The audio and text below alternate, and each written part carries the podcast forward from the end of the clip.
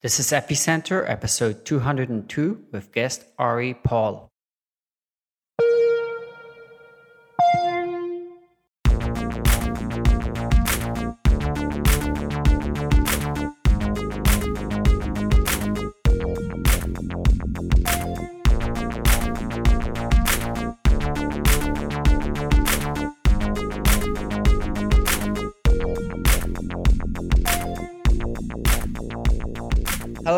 Welcome to Epicenter, the show which talks about the technologies, projects, and startups driving decentralization and the global blockchain revolution. My name is Brian Fabian Crain.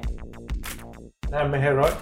Today we'll talk to Ari David Paul, who is the co-founder of Block Block Tower Capital, a cryptocurrency investment fund.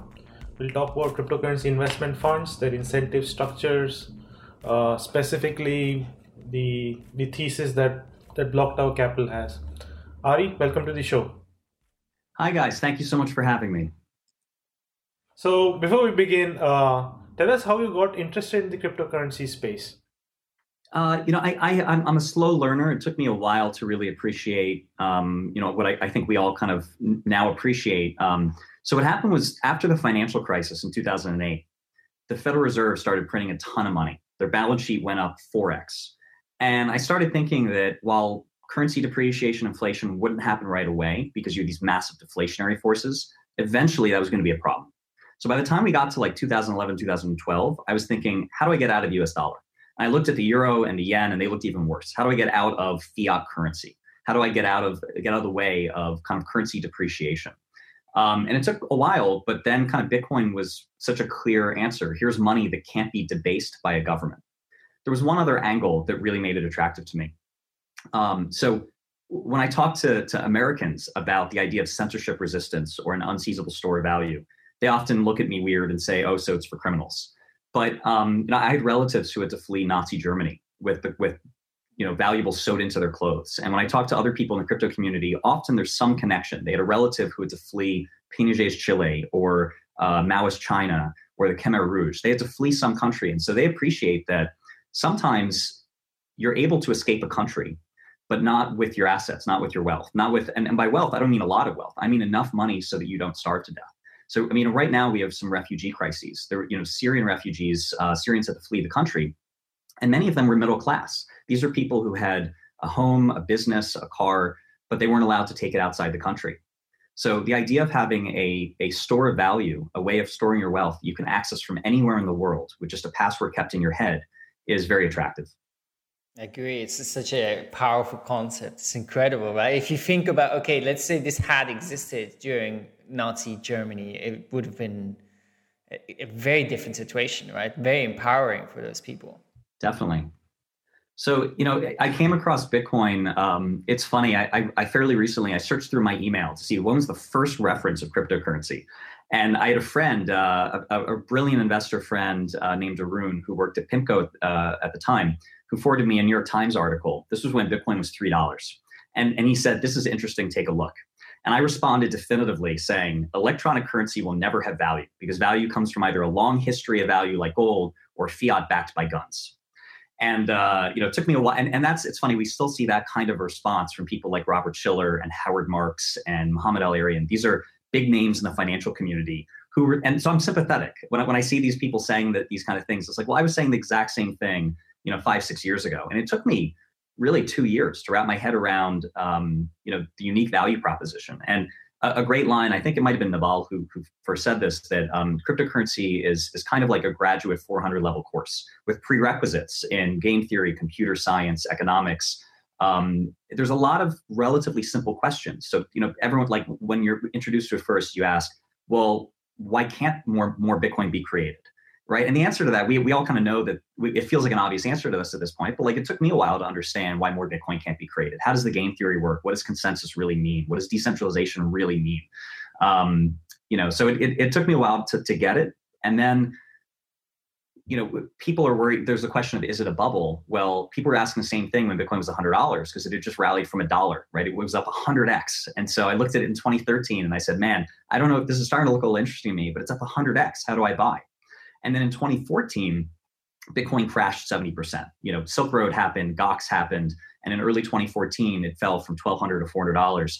And the trader, the contrarian in me, was really intrigued because it's like, wow, this thing probably should have died, right? There were these things that should have killed it, and it didn't. It survived, and it's down 70% from its highs. So maybe this is an interesting point to, to buy. So I started buying just a little bit, started learning about it, started reading, you know, joined uh, some of the subreddits and uh, read the white paper for the first time, um, and and very gradually started learning about it and appreciating.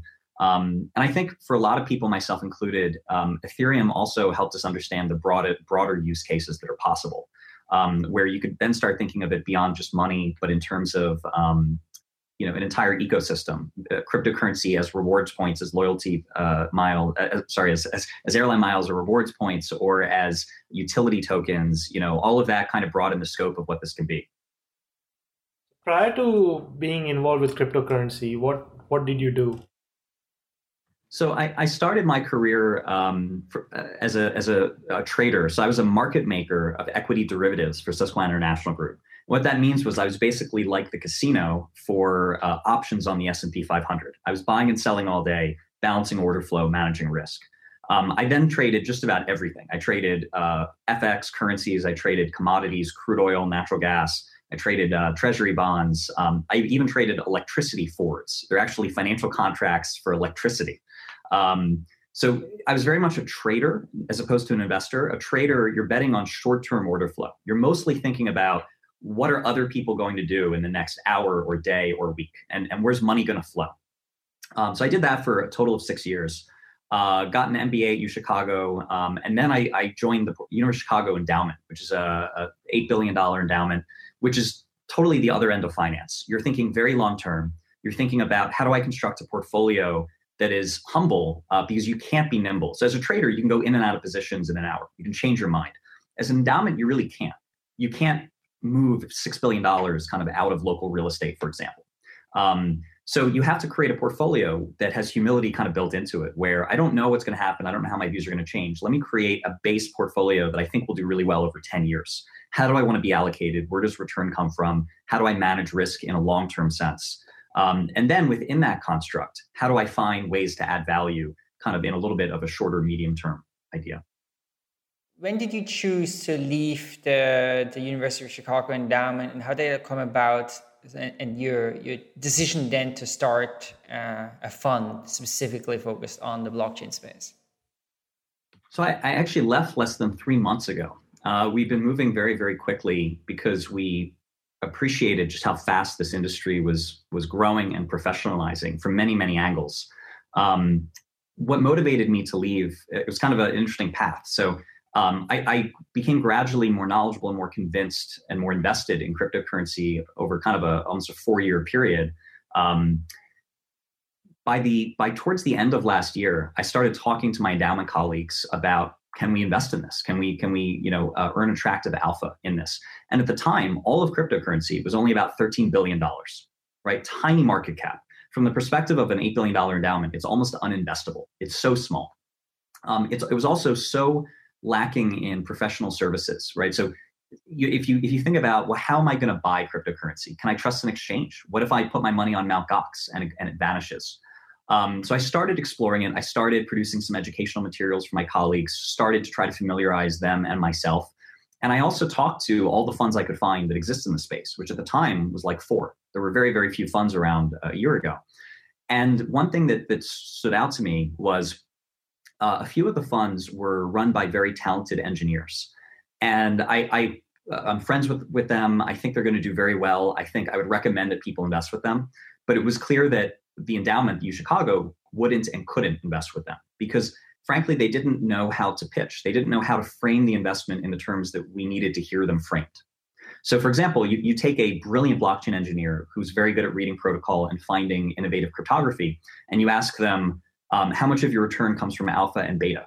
And they look at you with wide eyes, right? Those are terms they don't care about, they're not familiar with. It just it's almost an, it's an uninteresting question to them, and they don't. That's not how they think about investing and that's fine. This is not meant as a criticism, but from I knew that I, w- I wanted U Chicago to profit from the, the, this opportunity set, and I wanted the Red Cross and other endowments and pensions and foundations.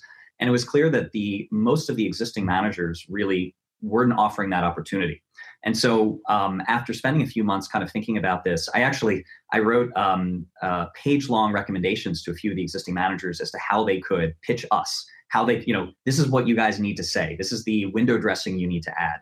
This like one here's a simple example. So um, having an advisor, for example, with legal expertise because an obvious question is you know how do you deal with the regulatory issues? And being able to demonstrate credibility that either you're an expert or at least you're in touch with experts is important to get an endowment to invest. Um, so i tried to help some of the existing managers do that and but it was clear that there was this opportunity to create an institutional quality fund to create a fund that uchicago could invest in. The other angle was all the funds i spoke to actually every single one were long-term buy and hold they were saying we believe cryptocurrency is going to become multi-trillion dollar asset class. We believe in this long-term story and we're going to buy you know 10 or 20 cryptocurrencies and hope that we have one of the winners. Uh, and that's a fine strategy. That's the venture capital approach. It works well in equity if you know how to do it. But i was trading cryptocurrency myself in you know 20 minutes a day kind of in the evening and it was the most inefficient market that i had ever seen. Um, all the strategies that i used in trading bonds and commodities and electricity worked in cryptocurrency because shorter term, they trade like currencies. So if you can anticipate where money's going to flow, if you can, here's an example, if you can anticipate that a cryptocurrency is going to be added to a large exchange that will facilitate retail buying, you can anticipate that the price will go up. And so those strategies worked, and I actually didn't see anyone doing them. Um, and that's really, I'm not a venture capitalist. I'm certainly not an engineer, but I am a trader and a portfolio manager. And uh, so I thought that that by building the right team around me that could fill in kind of the gaps in my own expertise, we could offer that that shorter term alpha opportunity set to investors. And now, Ari, what kind of funds do you want to build in the longer term? Do you see this turn becoming a, like a very large uh, fund that will run kind of a, a, hedge fund model in this space, or, or do you think it will go into some different direction? So, our long term goal is to build um, a firm that supports a series of funds. And the intention is to bring on the right people. So, for example, the current uh, our current fund offering does not invest in equity at all. And the reason for that is that that neither I nor my co-founder Matthew Goetz were not venture capitalists. We don't have experience uh, doing private equity deals. Um, and that really is a separate, unique skill set. And I, I'm a big believer in this idea of circle of competence probably the single most important thing to being a good investor is knowing what you don't know. Um, you don't need to be good at everything. You don't need to know everything. You just need to know what you know, and then you can narrow in on that and invest in that. Right? To be a great investor, you don't have to know anything about real estate as long as you don't invest in real estate. So long term, the plan is to bring on the right partners who have the expertise needed for each investment category and to build out a firm that, that does eventually cover everything in the cryptocurrency space. Um, and the reason for that is I think there's some natural synergies. So, for example, uh, we're not ICO focused. We have a small portion of the portfolio, um, roughly kind of set aside for ICOs, but it's a small portion. But I have to spend a lot of time looking at new projects because let's say I'm invested in Ether. Well, I need to know about Tezos. I need to know about EOS. I need to know about Rootstock because all of those could potentially be disruptive. They could potentially kill the incumbent. So I'm already looking at those projects. I'm already talking to those developers. I'm already kind of in that deal flow. I get 10 white papers a day in my inbox, all offering, you know, 50% pre-sale discounts. Um, so, you know, they're, they're kind of these natural synergies where um, if we had a separate fund that was more focused on that, I think both of our funds would kind of benefit from from that expertise, as well as from access to deal flow, access to information. Um, and long term, this industry will consolidate. So what you're seeing right now is kind of a million flowers blooming. You're seeing many, many new funds launching, many new projects launching, and, and that's great. Um, I'm, a, I'm a big believer in experimentation and entrepreneurship. But over time, this will start looking more like a traditional asset class. You will have a few giant leaders in the space that have advantages that make it hard for others to compete. So, for example, if you're trying to launch a traditional bond fund, a $2 billion hedge fund, um, it's really hard to compete against the giant hedge funds because they have all these, they have the cheapest capital. They have a brand that lets them attract the best employees. They have connections throughout the world for better deal sourcing. They have uh, large organizations that let them have their finger in everything and have their, their finger on the pulse of everything going around the world. So, right now, what we're seeing is tremendous collaboration. I'm, I'm on the phone constantly with other fund managers. We share ideas, we share best practices on security, we share our service providers, and we also share our, our ideas because we're all small organizations. And, and at the moment, most of this industry is retail money. So it's possible for every fund manager in the space to do well because we're not controlling that much money. But over time, um, you know, if you have a few funds that have 20 employees, 30 employees, uh, it's going to be hard to compete with that. Uh, if, you know if you're trying to be a one-man shop or even a five-man shop. So our goal is to build kind of a leading institutional quality firm in the cryptocurrency space. Cool. And like, what kind of opportunities would your first fund uh, pursue? So my own skill set is is uh, short and medium term trading. So not high frequency or algorithmic, algorithmic trading, but kind of everything that's longer term than that. Um, that's also currently pretty low hanging fruit in this in this market. Uh, and the reason for that is there are these tremendous barriers to entry to that kind of a strategy. So if you're if you're pursuing a venture capital approach, it's not that hard operationally. You sign a SAFT, a simple agreement for future tokens. Maybe you receive tokens and you put them in cold storage and then you wait three or six months. It's, might, it's quite much harder from a security and operational perspective to be actively trading because the market is illiquid. So we constantly have to think about how do we get the best fill. If I want to do a large trade and I need to do that every few days, I have to spend a lot of time thinking about how do I minimize the slippage or the transaction fees I pay. Um, security is also harder because I have to move cryptocurrency into and out of cold storage. So those are I spend a huge amount of time on that uh, I'm constantly consulting with the best security experts in, in the industry um, to make sure that we're really at the forefront of that. And while it's a huge pain, frankly, it's not it's not fun to do. Um, I recognize that it's a barrier to entry. It keeps a lot of other people out. It keeps a lot of the professional traders out. It keeps a lot of the existing funds uh, away from the space because it's it's a it's both a, day-to-day challenge as well as an expertise that they don't really want to develop. It also has a, a unique set of risks so a traditional, uh, most investors like an endowment, they're not used to taking the risk that money might be lost on an exchange. They're not used to taking security risk with assets, right? They're not, they don't, they're not thinking about their investment in Microsoft stock being stolen. Um, and so in this space, all of those risks are real. And uh, you know, I, I I'm kind of grateful for that because at the moment, that's one of the reasons why I'm mostly competing against the retail investor who really has no idea what they're doing. The person who, uh, just as an example, um, people were uh, as as we headed into the Bitcoin hard fork, uh, heading into August, people were asking me my thoughts on what would happen, and I, I said I really don't know. I, I, have a guess, I have an opinion, but um, you know, there's a small group of Chinese miners who have a lot of control here, and, and I don't know what they're discussing in kind of a dark room amongst themselves. And I have I have maybe some contacts, but um, but the reality was that how many people in the world understood the BIP 148, BIP 91, BIP 141 kind of uh, timeline? Um, very few, right? There were very few people on the planet who were actually following uh, blocks as they were mined by miners and watching the signaling. Um, so at the moment, I don't think of it uh, of, our, of us as competing with other funds. It's more like the small group of funds controlling a small amount of money. We're all just paying a little more attention than than the person who's buying or selling on Coinbase and we can all kind of benefit from from just bringing a little bit of expertise and and even just frankly attention literally just watching the blockchain and watching the miner signaling and having spent a few hours to understand what does it mean if miners are signaling BIP91? What's the timeline? What's the deadline? Can you, can you can give us an idea of how you would construct a cryptocurrency trading portfolio? So, what kind of opportunities would you pursue, and uh, how do you balance such a portfolio? Sure. I don't think there's a right answer to that. A big part of uh, of where we hope to add value as investors is in deciding that in an ongoing way. So um, I don't know what this industry looks like in five years. I don't know what this market look, looks like in five years. We've been going through some very short regimes. So I think it's actually a really important concept in investing. People will often rely on, if you're an algo trader, you rely on a data set if you're uh, more of a traditional investor, like a value investor, you rely on a set of heuristics, a mental framework, and usually you're drawing on what's worked in the past. So you say, um, you know, buying low P, low price to earning stocks works well, or buying, uh, you know, Warren Buffett made a lot of money buying assets that had large cash flows. So you say, okay, well, I'm going to do that. The problem is in traditional markets, regimes tend to last for a pretty long time uh, five years, 10 years, 20 years, sometimes 50 years. In cryptocurrency, they don't, and they and I think that's for fundamental reasons that this is a constantly transforming uh, both technology and asset class. Um, and one example on that was uh, nine months ago, a huge amount of trading volume was in China, and and cryptocurrency was probably best thought of as mostly a U.S. and Chinese phenomenon.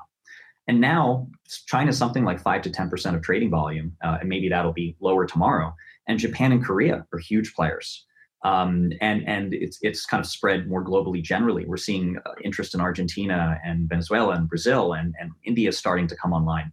Um, and the person who's investing, it's a different person. So you're starting to have uh, fund managers like myself who bring more of that Wall Street experience and, and approach the market differently. You're starting to have professional arbitragers who, who trade across exchange. You're starting to have people who are doing quantitative modeling, uh, who are trying to apply fundamental valuation metrics to things like Filecoin. Um, so all of that dramatically changes kind of how this market is likely to work. Uh, the patterns of the past will not necessarily repeat. So all of that is, I guess, a huge asterisk that I don't I don't believe in there being kind of a set approach to managing a crypto portfolio right now. Um, I think uh, I, I, can tell you kind of my current mindset, but I'm very humble about it and opportunistic in that very, very willing to change this view if the market seems to suggest I should. So fr- from January to May, the theme in the market was Ethereum's explosion in value and then a recycling of those profits into everything built on Ethereum you had a lot of people, you had basically Silicon Valley elites, you had wealthy uh, entrepreneurs, people who had gotten rich taking a company public or who were early Facebook employees who were buying Ethereum and pushed the valuation up. And then you had a lot of people who they had put ten or twenty thousand dollars into Ethereum, and suddenly they had a million dollars, and they were looking for their next twenty x. And they were looking, they were excited about Ethereum. Ethereum seemed to be working as an investment idea. What what can they invest that's an extension of that? And so they put money into things like Augur and Gnosis at very very high valuations. Um, and then, you know, now we're in, I think, kind of a different period. We're in a, um, so I'm constantly thinking about where is the money coming from? Where where's new investment coming? And I think we're right on the cusp of an explosion in first retail money, which we're seeing with with 35,000 new Coinbase accounts a day, and the opening of new exchanges in Korea and Japan that facilitate retail buying. And we're also on the cusp of institutional buying. So we now have a we have a Bitcoin ETN, exchange traded note, there are a few in multiple currencies. There's GBTC in the US, there's a few in Europe. Uh, we're probably going to have an ETF in maybe six months. If not in the US, then probably in, in maybe Macau or Singapore or London. Uh, we're going to have Bitcoin futures within the next few weeks um, and Bitcoin options. So LedgerX is launching, the CBOE is trying to launch Bitcoin futures. There are a bunch of others that have uh, uh, requests into the CFTC. So all of that is, I think, dramatically changing um, kind of the, the framework. So Okay, so now let me really answer your question as to at least how I think about it. So I, I think there's you can kind of think about the market uh, or cryptocurrency as an asset class along a few different lines. You have the cryptocurrencies that are competing to be money, a store of value. And actually, I should separate money into two things. You have money as a store of value, which is really a separate use case from money for payment. And I think it actually is likely to be separate in cryptocurrency. I might be wrong about this. I say this, you know, kind of humbly, but um, so you have something like Bitcoin that is pretty good as a store of value because it's a stable protocol. It's relatively decentralized. Um, I say relatively, where, there, where, where, there's constant debate over mining centralization, but it's relatively decentralized. It's relatively um, distributed in terms of ownership. And uh, but a key point I think is is that stability of protocol. So people forget code is buggy, right? So you have cryptocurrencies that are hard forking every other day, uh, there will be big bugs found. There will be massive problems in the protocol that that destroy billions in value. So if I want to know that a, a Bitcoin today is a Bitcoin in 10 years, um, I, can, I can have some confidence in that. There's probably not going to be that big of a change. Whereas in a lot of other cryptocurrencies, um, they're pursuing more of a move fast and break things mentality. They're competing on features. So I, this is how I very broadly bifurcate it. For store value, which I think is the biggest use case, which I think is going to be a $10 trillion use case, whatever wins is going to look like a Lloyd's of London. It's going to look like a giant old insurance company or bank. It won't necessarily have the lowest fee. It won't necessarily have the fastest confirmation time. Won't necessarily be the, the cleanest code, the prettiest code, one of the most features, but it'll be stable and old and trusted. For most other use cases, you're competing on features. It's a bit more like being Netflix or Uber or Facebook, where uh, something with better features might come out. So you have to be innovating. You have to be constantly improving the protocol, improving the code. Um, so I think you have the store value as part of a, a, a well-rounded portfolio. Um, and, and you can either be there's kind of two approaches to try to capture that value. You can take the venture capital approach and say, I'm going to buy 10 things and hope one of them wins. I'm going to buy Bitcoin and, and whatever else you think might win that use case. Um, a problem with that though is what if it hasn't been invented yet? So what if what if this is 1990 and you're trying to invest in the winning search engine? Well, Google didn't exist. What if it's 1995 and you're in Ask Jeeves, or actually, I don't know when Ask Jeeves was created, but um, you know, what if the winner doesn't exist yet, or what if uh, maybe it exists but it's tiny and it's not on your list? So you can either take the VC approach uh, and, and maybe have a good shot of capturing it. My approach, and this is just because it's my skill set, is I'm, I am I'm constantly updating with new information. So I'm constantly evaluating every day, every week, what is the li- most likely things that are going to fulfill that store value. And I probably, if something were to kill Bitcoin and capture that $10 trillion market, I probably wouldn't be the first one to know it. I wouldn't necessarily get in at the pre-sale or the, if, if it even had an ICO. I wouldn't necessarily get in when it's $20 million valuation, but, but I would hope I would realize it when it was at a billion or 5 billion. And if it ends up being that $10 trillion asset, you know, I'm still doing fine. And, and the benefit of that is I miss a lot of losers, right? I'm, I'm not, I'm going to get in at a worse valuation, but I'm not going to invest in a lot of things that just die before even, you know, hitting any network effect. So there's that. And then you have this whole area of the market that is, uh, I think of as more like companies. So utility tokens you can generally think of as as as um, software as a service or as uh, airline airline miles or rewards points or I think there's a lot of those that deserve to be eventually 100 million, 500 million, a billion. Um, that are, but but they're they're almost in a totally separate category for me. It's the token is almost best viewed as uh, whether or not it's legally equity or security. It's best thought of as really how big is this market? You know, so if you have something that's like a decentralized casino, well, that could be very lucrative. That could be very profitable. That's not a trillion dollar token, probably, right? Or it's unlikely to be um, because there are no trillion dollar casinos. There's nothing anywhere near even close to that. And so you'd have to, you know, it, you'd have to make a very strong case that by tokenizing it, there's much, much greater network effects than anything we've ever seen on the planet. Which maybe that's the case, right? Um, so yeah, I mean, very broadly, it's it's things that are more equity-like and then store of value. I'm kind of rambling on this point because it touches on so many different things. So the one other thing I'll add uh, to kind of how do you construct a portfolio in this is, um, I think there are, for me at least, I think about themes in an ongoing way. And I think about where things are in the stage of development, or like the Gartner hype cycle. So there are a lot of projects today that are ICOing that are probably five years away or longer from being usable. Um, things like where it's the equivalent of a pets.com. So pets.com is kind of the famous example from 1999 of just a horrible idea that people value way too much. The reality is pets.com wasn't a bad idea. We now have PetSmart. We now have pet food over the internet. It was just way too early. You couldn't have had Facebook in 1990. So I think you, you had some projects like the Oracle projects that were just too early. They were good ideas, they were good teams. Uh, they just didn't have the stack built, and they didn't yet have the demand. So there's some projects that I, have been evaluating recently that are um, uh, decentralized cloud computing or decentralized um, databases and things like that that uh, you have to think about very much as a VC, meaning this is not going to be usable in the next year or two. By usable, I don't mean that the code won't work. I mean, there's no real fundamental demand for it. Because first, you need decentralized applications to become prolific and consumers to be using those, and then those will demand these services. And so, you know, you just need to kind of keep in mind where are we really in the cycle, and to something that is brand new with no network effects in a very early stage uh, software and technology. It, am I confident? Can I be confident that that's going to be an ultimate winner to value it so highly today? Fantastic. Well, that was a long, thorough, but very, very interesting, good answer. Now, one thing I, I would like to talk about a little bit. So, you wrote this, you studied this series of blog posts, which is uh, something about this, you know, uh, kind of principles or your thoughts in general about this investment landscape. And uh, the first post is very interesting, right? Because you essentially uh, ask the question, right? Like, why have such good returns uh, been made uh, in this space? Because obviously, right, anybody who has been investing in this industry uh, looks like a, a, genius, right? If you would probably compare it to a traditional money manager, right? So people have made insane returns. Um, so, you, you know, why do you think that is? And do you think that's going to continue? Or, or with, with your fund, with Block Tower today, what kind of returns are you expecting, aiming for, hoping for?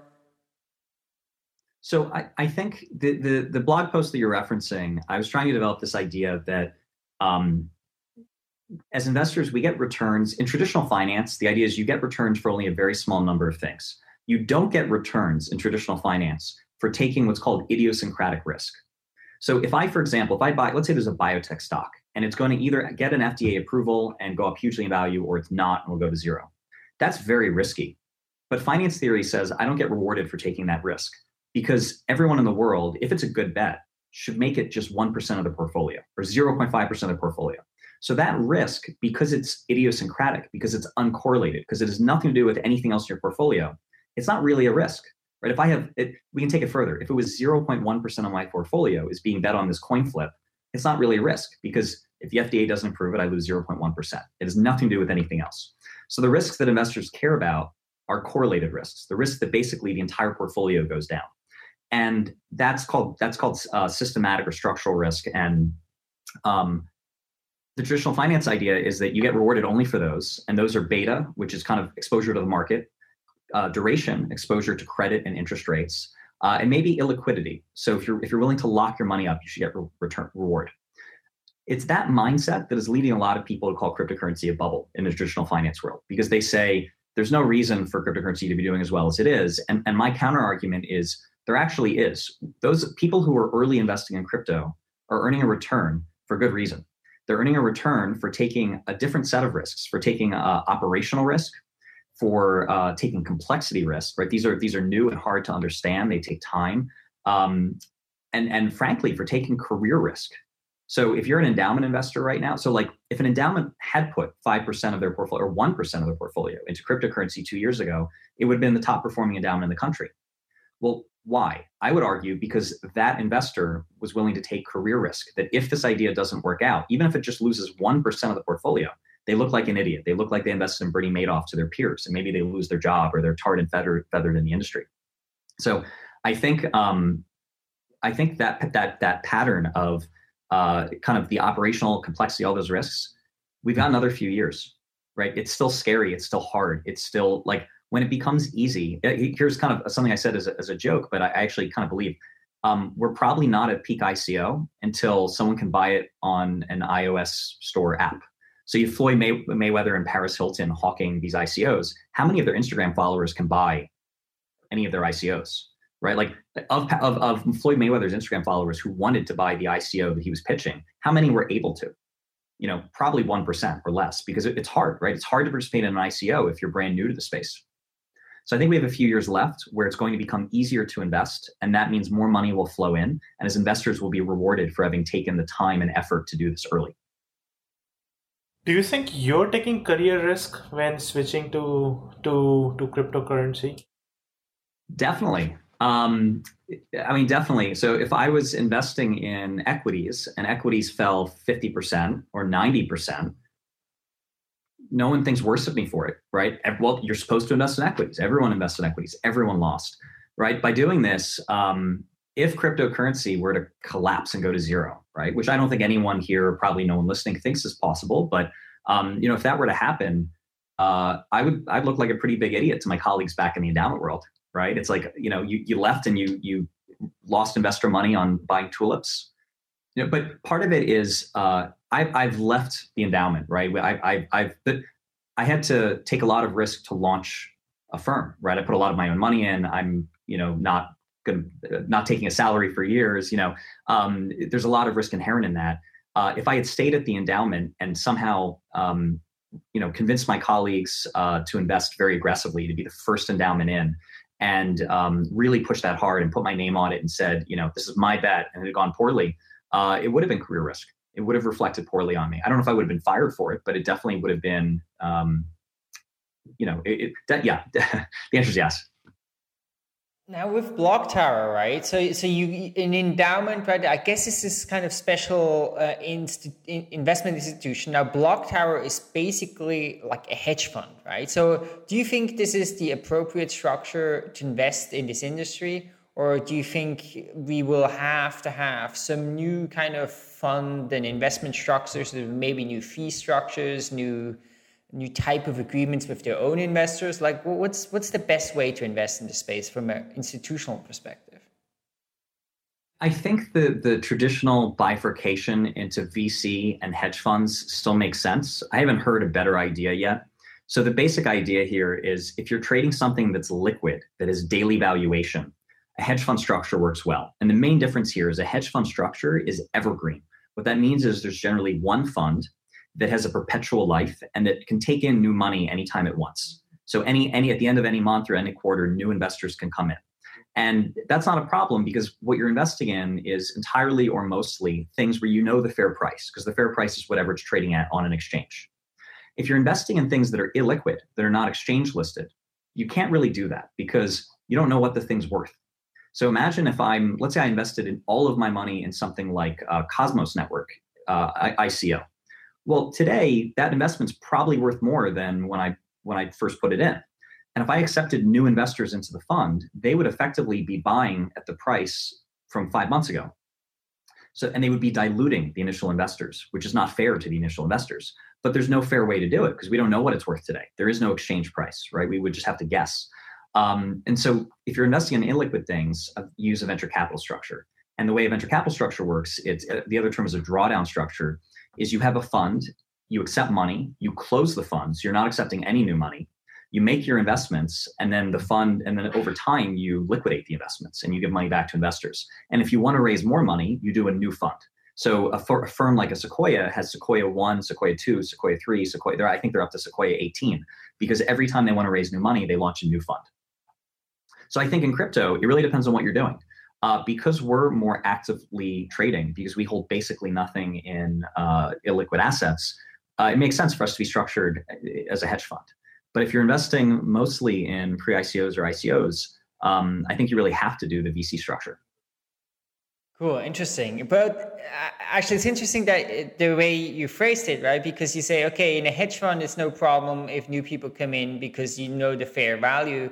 But how do you think about the liquidity risk here?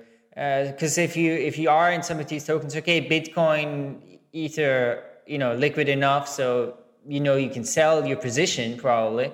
But if you're talking about other assets, do you price that in? Uh, it's an interesting question. So, with things that are, um, I, I, had a conversation actually with our fund administrator about this, about um, hypothetically, if we had a position that rocketed up, but that we couldn't, uh, but that I felt was almost mispriced by the market, um, and we were taking in new money, what's the right thing to do there? Um, the so the answer is is the default is to treat the exchange price as the real price you need to make a pretty, you need to be really confident to do anything otherwise, because that is the price the market is giving you. Um, cryptocurrency is, is unusual in this regard because you have a few individuals, you have sometimes you have a fund that buys up a huge percentage of all the tokens, right? They may buy up 10%, 20% of all the tokens that exist pre ICO or ICO.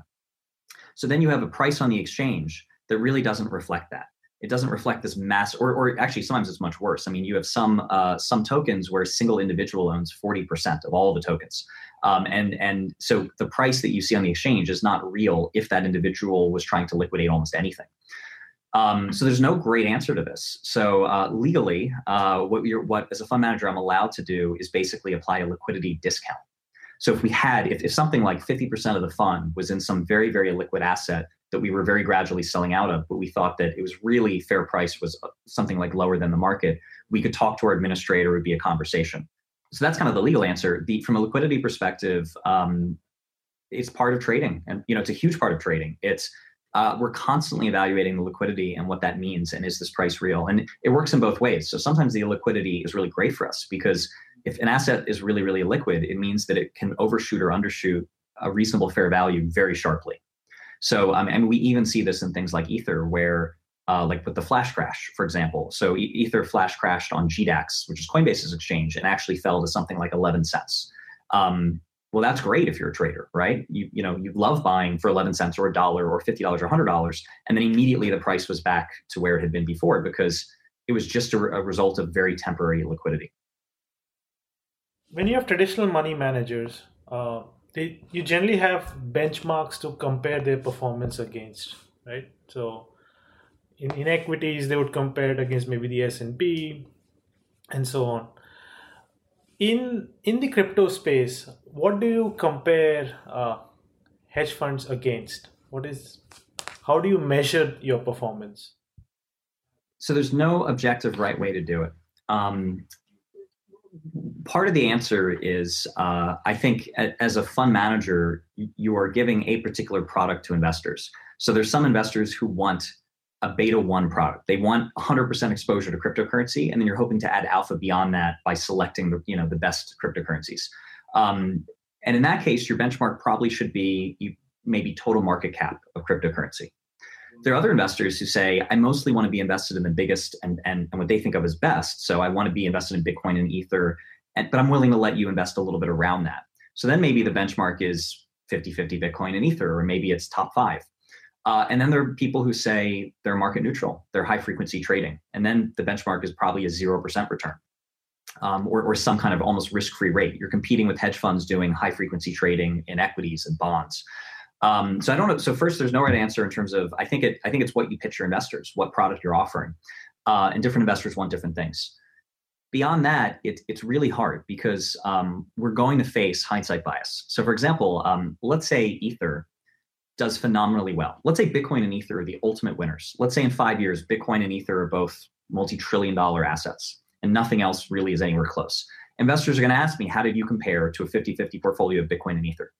And almost certainly I'll have underperformed that because if those were, if those two were the, were the winners, um, you, you couldn't have done better than just buy and, you know, bought and hold those two. And the active trading that we do to try that alpha, it's going to be hard to surmount two assets that are just going up a thousand percent um, it's going to be hard for us to add enough alpha to, to compensate for basically the risk management. Um, but you don't know ahead of time that that's going to be the case. It's a little bit like asking Warren Buffett, how did you do against just buying and holding Amazon? Well, he did pretty badly compared to that, but you didn't know that Amazon was going to, you couldn't have known that Amazon was going to be Amazon 30 years ago. You could have said it had a shot at it. it maybe you had a premonition, maybe you thought it was a good team or something. But um, so in cryptocurrency, it's kind of the same where uh, I fully expect people to benchmark me against whatever does best.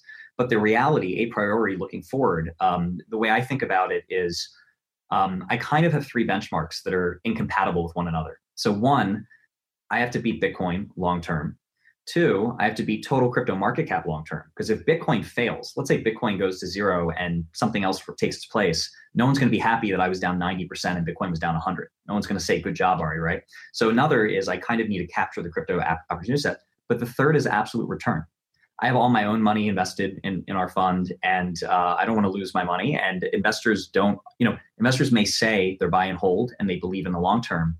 But we just saw cryptocurrency, it's fallen 70% numerous times. You know, we just saw Bitcoin just fell 40% peak to trough. Most investors are not really comfortable with the idea of losing 70% of their money in a month. And so the third is not don't lose money. so of course those are challenging to reconcile because how do i capture the full upside while reducing risk and making sure i don't capture the full downside? So we're constantly trying to balance those three objectives. And how do you deal with as a fund right? If you feel like okay the market is turning right? Uh, this is not no longer a, a good environment. Do you are you prepared to take large short positions as well, or would you potentially just kind of liquidate positions and stay in cash, or how would you handle that? Yeah, right now the answer is that we liquidate positions and we'll hold more cash. So we're generally trading into and out of cash. You can't use shorts for risk management right now because you can't collateralize a short. I have to leave a short on an exchange, which means I have counterparty risk. And the exchanges go down quite frequently, right? Even the better, even like GDAX goes down for eight hours at a time which means I can't trust stop limit orders. So if I put in a short position, I may not be able to cover it. I may not be able to close the position when I want to. Another is uh, you can't really, so an idea in shorting that's a little bit unfamiliar to people outside of finance is you can short using a derivative like a future. But if you short the underlying, the actual asset, in this case, if you want to short Bitcoin itself, that means you're borrowing it from someone. For me to sell a Bitcoin, I need someone to give me a Bitcoin to sell. So the way that works is if I'm on an exchange someone who has Bitcoin on the exchange is lending me their Bitcoin. I pay them some kind of margin and I'm able to short it. There isn't that much liquidity. The exchange, there are, it's individuals who are doing the shorting. If I want to short $20 million worth of really anything, it's going to be hard for me to get that liquidity on an exchange. So at the moment, shorting is not really a viable risk management approach, but that will change. So Bitcoin futures may be a way for us to quickly hedge exposure. So for example, if a let's say a headline came out that said you know, all governments of the world ban all cryptocurrency. And I'm like, oh man, I need to reduce exposure right away. Selling Bitcoin futures would be a good, fast way to do that. And then, th- and then kind of think about how do I reposition the portfolio as a whole. Um, also, cash lending. So you're going to have professional, uh, basically prime brokerage, where I'll be able to actually source and borrow tens of millions of dollars of cryptocurrencies to then sell. Um, all of that is probably some of the futures are coming within the next probably month or two. The cash lending, my guess, is probably something like four months away. I guess that kind of leads into one of the next question is so so we, we've talked about this in quite a few ways already. The you know the situation with institutional money and and just new sources of money slowly coming in and trying to get in. Like what timeline do you see happening here? When do you think different sources of money will come in and in which ways? So right now we're seeing retail uh, japan and korea exchanges coinbase accounts um, I think that's going to continue aggressively. There's a lot of people who are still learning, getting interested, looking for dips to buy, uh, looking to onboard to Coinbase, for example, where you have to go through a, a, fairly long AML process to get your account approved, as well as other service providers like that. Um, we're seeing a lot of interest from venture capital firms and family offices. So, family offices are, are kind of the private, it's almost like a, a private hedge fund or endowment for wealthy families and wealthy individuals um, most of the large family offices in the US have invested in cryptocurrency in the last year, but small amounts. Many of them are looking to invest much larger. Um, and we're also seeing high net worth individuals. So, uh, you know, the average American millionaire currently owns zero cryptocurrency. That's going to change, I think um, or maybe not even the average, but but a meaningful percentage of wealthy people in America and around the world will want to have some percentage of their net worth in cryptocurrency. So I think we're going to see large inflows there. On the institutional side, endowments, I think you're going to get the first endowment check into cryptocurrency in the next three months, probably a small check. Uh, and then I think really over the next nine months after that, it'll become a story, it'll become big, meaningful checks. Pensions are still 18 months away. The main obstacle is custodial services. So right now, managers have to self-custody assets. That means that managers have, have access, are storing the assets, and can basically steal them. The venture capitalists are used to trusting entrepreneurs with money. They're used to writing a check of a million dollars to an entrepreneur and know they can run away with it. But endowments and pensions aren't used to that, and that they're very uncomfortable with that. And so there's a huge push right now in the industry as fund managers like myself say, hey, we desperately need, we want custodial services, we want third party custody so that we can go to endowments and pensions and other institutional investors and, and give them access to this opportunity. I don't know how far away that is. It's it's complex both from a regulatory perspective as well as a technological perspective. But you have a lot of companies like uh, like Ledger that's doing um, kind of early stage on that. So I'm optimistic that maybe in six to nine months we'll have it. Yeah, thanks so much for this answer. Now there was another article I wanted to talk with you about that that you wrote so this is this question of table selection. So you used to be a poker player, right? And you said, okay, what you were good at is just understanding what's the right game to play, where do you need to be, and of course, it's interesting to carry over this idea to the cryptocurrency space. And in particular, there's one aspect in which I'm, I'm wondering how you think about this. So we've had a bunch of early funds that started, you know, professionally investing in blockchain space. You know, one of them, one of the earliest ones was Polychain. Of course, we've talked with Olaf before. I think when we had him on the podcast, you know, they were just managing 10 million or something. And then, you know, soon later, he was on the Forbes cover and 200 million. And so it's blown up, right? But still, I mean, he and, and the people in the fund, uh, for the most part at least, are blockchain people, right? And so there's, I think, a lot of blockchain people today that are investing. Uh, they've set up their own funds or they're, they're investing money they've made from Bitcoin or from Ether. Uh, and then there are people like you coming in, right, who are professional money managers and who have the experience on, on the financial side. So, how do you think this is going to play out? Do you think there is a substantial benefit for, you know, an advantage for one party versus the other? So, I think what, what we're seeing already is people are finding ways to build the teams they need to fill in their weaknesses. So um, it isn't necessarily happening with hires. It often happens through uh, just communication. So for me, um, I'm not an engineer and I don't pretend to be one. And while my trading focus is shorter term, I never want to be on the wrong side of fundamentals. So how do I fix that? Well, I'm not reading the protocol myself, but I'm talking literally every day with a blockchain engineer or developer and I've worked hard to establish good relationships with the industry leaders, the the very very smartest uh, you know people in the space who do read the protocols, who are developing the protocols. Um, so I've developed a very strong expert network where uh, you know it's almost like having a, a much much bigger team. Similarly, the people who are uh, the engineers, the blockchain engineers, the, the, the smart ones are either partnering with someone with some traditional financial experience or similarly they're taught like one of the reason those developers talk to me and, and there's some other fund managers who are engineers and and they give me their insight and expertise and then they ask me questions. And i, I talk to them about risk management portfolio management um, derivatives you know money flows all of that stuff. So at the moment um, i think the people who are approaching it intelligently they're bringing their skill set to the table and they're talking to the best in every other skill set and trying to create synthesis.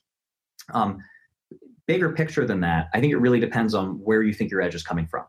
So I don't want to be on the wrong side of fundamentals, but I'm never claiming that the alpha we're trying to generate comes from me being better at judging the consensus mechanism than another fund manager. That's never, that's not the claim. That's not what we're trying to do well. What we're saying is, well, we don't want to make any dumb mistakes in that regard. We want to kind of know what the consensus is among the engineers. But where we hope to add value is with the shorter term understanding of market psychology and money flows, as well as gaining access to information. On the other hand, there are people who are VC focused who are trying to pick the best pre ICOs and ICOs. And they kind of they, they need to make sure that they might not be a legal expert, but they need to make sure they're not on the wrong side of the law. And they might not be an expert on derivatives or, or uh, exchange flows. they want to make sure they're they're not getting into something that they can never get out of. But where their value add is comes from is that deep, deep expertise in the protocols or the business strategy or thinking about the ecosystem. Um, and so that's their focus. So in traditional asset classes, you don't need to be good at everything. There are a lot of ways to profit from. So here's an example. One of the most successful firms of all time is RenTec. RenTec is a high frequency trading firm. It's mostly computer programmers. They trade equities, they trade commodities, they trade bonds. But when they're trading Microsoft stock, they don't necessarily know that much about Microsoft. They probably have someone on the team who follows the news, who reads the financials, but that's not where they're adding value. That's not where they're making money. What they're doing is they're trading Microsoft every second. They're buying and selling and buying and selling, and they're using quantitative signals and all that. Um, and, and alternatively, Warren Buffett doesn't look at quantitative signaling. And Warren Buffett doesn't look at algorithmic trading, and he doesn't look at all these other things, right? Um, so I think there isn't a single right answer in how to profit from this. You you mostly need to make sure that you're bringing something exceptional to the table, and you're not doing anything really dumb in the areas in which you're not an expert. And you can do that by coordinating with other people. Now, now on the table selection, if we so we can, we can of course look uh, after look at the cryptocurrency space and the blockchain space sort of overall as a table, right? And you can say, okay, as an investor, right, there are all these different tables. You can, you know, you can do equity investing or or there's the cryptocurrency table.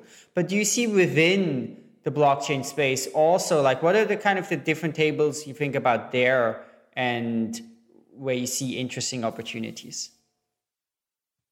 Yeah, so uh, gotcha. So first, I'll, tie the the kind of broader crypto idea just in a sentence or two, and then kind of get specific. So um, I did view cryptocurrency generally as a very attractive table because of these barrier to entries, because it's so hard for other traditional financial people to get in the space. There's a big learning curve in many, many ways, both about cryptocurrency itself as well as the operational and security areas. Um, so, you know, I think cryptocurrency as a whole, they're all there's a tremendous opportunity set uh, because there aren't that many people involved yet for these kind of clear reasons. Within cryptocurrency, um, table selection is is subjective. It really depends on your skill set. So for me to compete, so so one of the things that I saw a year ago was that most of the funds in the space were venture capital focused. If I had a VC background, I might still have gone into that game. I might still have tried to compete with them, but it wouldn't have looked quite as nice of a table to me because I'd say, okay, well, I'm competing against. I mean, I have a lot of friends who are launching crypto funds already have who are who are really really sharp engineers and or VCs. We're putting together a team of a VC plus an engineer, um, and I kind of don't want to compete against them. Like that, you know, I think they're going to do a great job. Uh, what I see as, as as a great table to be at right now is this kind of a little bit more shorter term focused because there just literally aren't that many people doing it, and the opportunities uh, are, are pretty broad and and deep. It is subjective to your skill set. Here, here's an example. So there are massive arbitrages between US exchanges and China and Korea. China is, of course, a bit more dangerous now as exchanges are about to, maybe about to shut down. Uh, and, and I, I, say may, some definitely are, maybe all of them, we don't know. But um, that was true three months ago. You had large arbitrages. In Korea, you have large arbitrage opportunities, and those are because of capital control rules. By large, I don't mean 2%, I mean a 30% discount to buy Bitcoin or, or premium to sell Bitcoin in Korea to the US. That exists because it's not easy to move money. So um, it, it, it's not easy to, you can't just trade on two exchanges because you can't actually get one out of the country of Korea.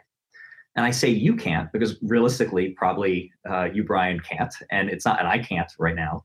But there are people who can. So there are firms that are, uh, for example, global trading firms that have subsidiaries in Korea, and they have local relationships, and they're they have connections in the government, and um, they're potentially well suited to actually take advantage of that arbitrage. So I, I, have friends, for example, who are Korean who are doing that arbitrage at small scale. With you know, they, they have a million dollars themselves, and maybe they're making a hundred thousand dollars a month doing it. Um, and they're doing that. That that uh, opportunity is available to them because they have friends in Korea and they know business people in Korea. Um, so if someone was listening to this and they are uh, well connected in Korea uh, and they have a little bit of their own personal money, that's a week. That's a great table for you that is a great opportunity set for you to take advantage of. And the reason why it exists and why it's so lucrative for you right now is because it's hard for me to do because I don't speak Korean. I don't know that, that many people in Korea. And for me to overcome that barrier to entry will take a major investment. Um, yeah, so I think it really depends. If someone's looking to get involved in cryptocurrency generally, um, again, I think it really depends on kind of your skill set. You don't have to launch a fund. There, I just had a call with a friend who uh, was kind of asking for um, you know insight or connections in terms of what he wants to do next in the crypto world. And I was saying, you know, I, I think working at, at, something like a cash lending facility, uh, because this this gentleman has both operational experience, financial experience, and crypto experience, which is a very unique set of a unique combination of skills in this industry. And one way to take advantage of that that uh, kind of that point of synthesis is to launch a fund. But another is you're going to have a lot of businesses that are created that are $100 million businesses, $500 million businesses that do traditional finance things in the crypto world. Things like prime brokerage, things like um, being a sell side analyst at a Wall Street bank is going to, is about to become a real thing. Here's an example: things like auditing of exchanges or or doing third party custody. Those businesses are going to be very lucrative opportunities that most people in the crypt- uh, cryptography world can't do because they don't have the operational background, they don't have the financial background. So, uh, yeah, uh, long story short, I think it really depends on what you bring to the table. Cool. So, uh, so one of the interesting themes that Brian and I sometimes discuss about, uh, and we'd like your opinion on, is uh, if you if you look at the markets today, like equities are actually quite pricey, right? So there was recently this article from Robert Shiller. Uh, uh, the economist that so Ro- Robert Shiller has this measure called which is which he, which he calls CAPE, cyclically adjusted price earnings ratio and the equity markets are on that on that on that particular metric they are higher than they've ever been with the exception of 1999 and 1929 right so the the markets are quite quite pricey uh, we haven't had a huge recession let's say at least in the united states for the for the past 8 or 9 years and uh, and there's there's many people that suppose that there, there could be a, a broad market recession uh, come in uh, sometime. So if if a situation like that does materialize, how how do you think cryptocurrency will behave? I think it really depends on the source of the downturn. So if if we have a um, deflationary recession, most recessions are deflationary, and what that means is uh, the velocity of money falls, money is circulating more slowly, people are not making loans or, t- or uh, accepting loans, businesses are not expanding, businesses aren't hiring. Um, in that scenario, I think cryptocurrency probably falls. It gets hurt. It gets hurt because everything gets hurt. Think everything from uh, not only do equities fall, art falls, the price of wine falls, the price of expensive cars fall. And the reason for that is um, everything is competing in the individual's portfolio. So if I've just lost a huge amount of my net worth, if my wealth has evaporated because I had a lot of equities, well, I'm going to look to see where I can get money that I can spend day to day. And, and a lot of us in the crypto community, we like to talk about Bitcoin as money, for example, but it's not yet, right? It, it, it, it's not, uh, things are not yet priced in Bitcoin. So what ends up happening is um, you liquidate anything and everything, even things that shouldn't. So maybe the price of real estate shouldn't fall, but it does because it's just another asset that people hold that they then use as a piggy bank. Cryptocurrency will be the same, and I actually think that effect will grow worse over time as more institutional investors enter the space. Because when Bitcoin fell 85% uh, at, at 20, 2013 to 2015, it was a hobby for most people. There were very few people who had their livelihoods connected to cryptocurrency. If you had half of your net worth in Bitcoin, you probably had a day job. You were probably a programmer at Facebook. And yeah, maybe you just lost 100 grand in Bitcoin, maybe more, but it was kind of this thing at the back of your mind. If you're managing a portfolio and, and cryptocurrency is part of that, or if you're a wealthy individual where cryptocurrency is 25% of your net worth or more, um, suddenly that starts being part of your portfolio as you think about your portfolio. I think, for example, if an endowment has 5% of their money in cryptocurrency in 10 years and everything sells off, they'll use it like a piggy bank. They'll sell their cryptocurrency so that they have more cash or so they can buy more equity and so they can rebalance. That's a deflationary recession. Where cryptocurrencies may be a very good hedge and very attractive as, a, as an additional portfolio is in, in a inflationary crisis or an inflationary recession, which I actually think is more likely. Um, and that's content. So a caveat here is basically no one is good at predicting either inflation or recessions like no one and i don't claim really to be different but my guess is that the next serious problem we face economically is inflationary driven or at least currency depreciation driven. So the us dollar may, may lose global reserve currency status over the next five years. There's some major data points. China and russia are both trying to push that to happen very aggressively. And if that happens, what you'll see is not necessarily wage inflation. You won't necessarily see wages skyrocket, but you may see the price of things increase. And in that scenario, cryptocurrency probably acts like gold. It probably acts as a hedge against the value of your US dollars or your euros or your francs depreciating. So I think um, in an economic downturn that is inflation, inflationary or currency depreciation driven, crypto does well. Maybe very well, actually. So, there, so uh, hedge fund manager, Kyle Bass, suggested that he thinks that a likely scenario is the US dollar loses global reserve currency status and cryptocurrency goes up 10x in a very within an 18 month period. He thinks it's almost like a step function. It's going to happen fast.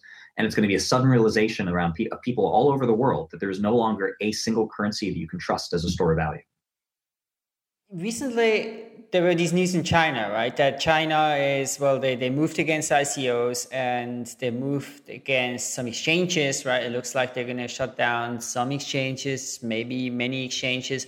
You wrote some interesting uh, posts on that. Like, what, what are your thoughts about the China thing, both maybe the particular and about what it illustrates about some of the larger trends we are seeing? So, China's fascinating. And um, I think this is very, very. First, it's important to recognize that there is no China, there's no Chinese government, there is no monolithic body. The Chinese government is composed of competing interests, some of whom own cryptocurrency, some of whom are invested in Bitmain, others who don't. Um, so I think even the Chinese government doesn't know what they're going to do because there's power struggles behind the scenes, there's conflicting interests. Uh, with that caveat out of the way, I think this is mercantilism. I think what's happening is China is saying not that they don't want Bitcoin, but that they don't want Bitcoin leaving the country.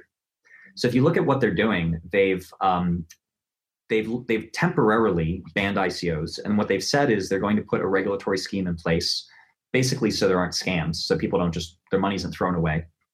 Um, they're closing most exchanges, uh, but they're going to have a licensing scheme for exchanges. We don't know how many they'll license, maybe only one.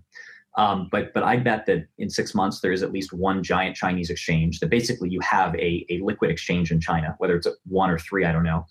And uh, they're saying that it seems like the, the, there's conflicting information about mining, but um, it, I've seen no evidence that they're going to shut down all mining. So it seems either they're going to again have a licensing scheme where they license only one or two or three or four miners.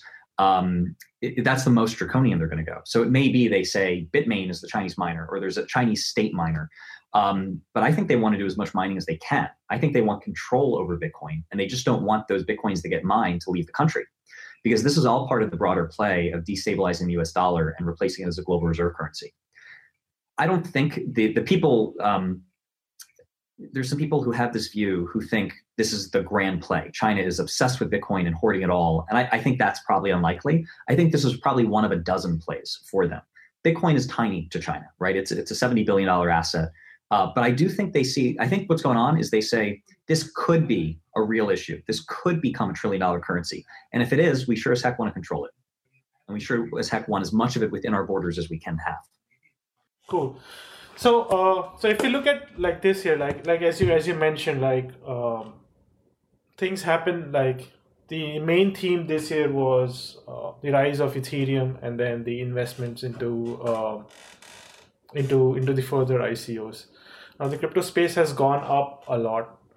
Uh, what what do you think the next like few months look look like? What's going to be the major theme there?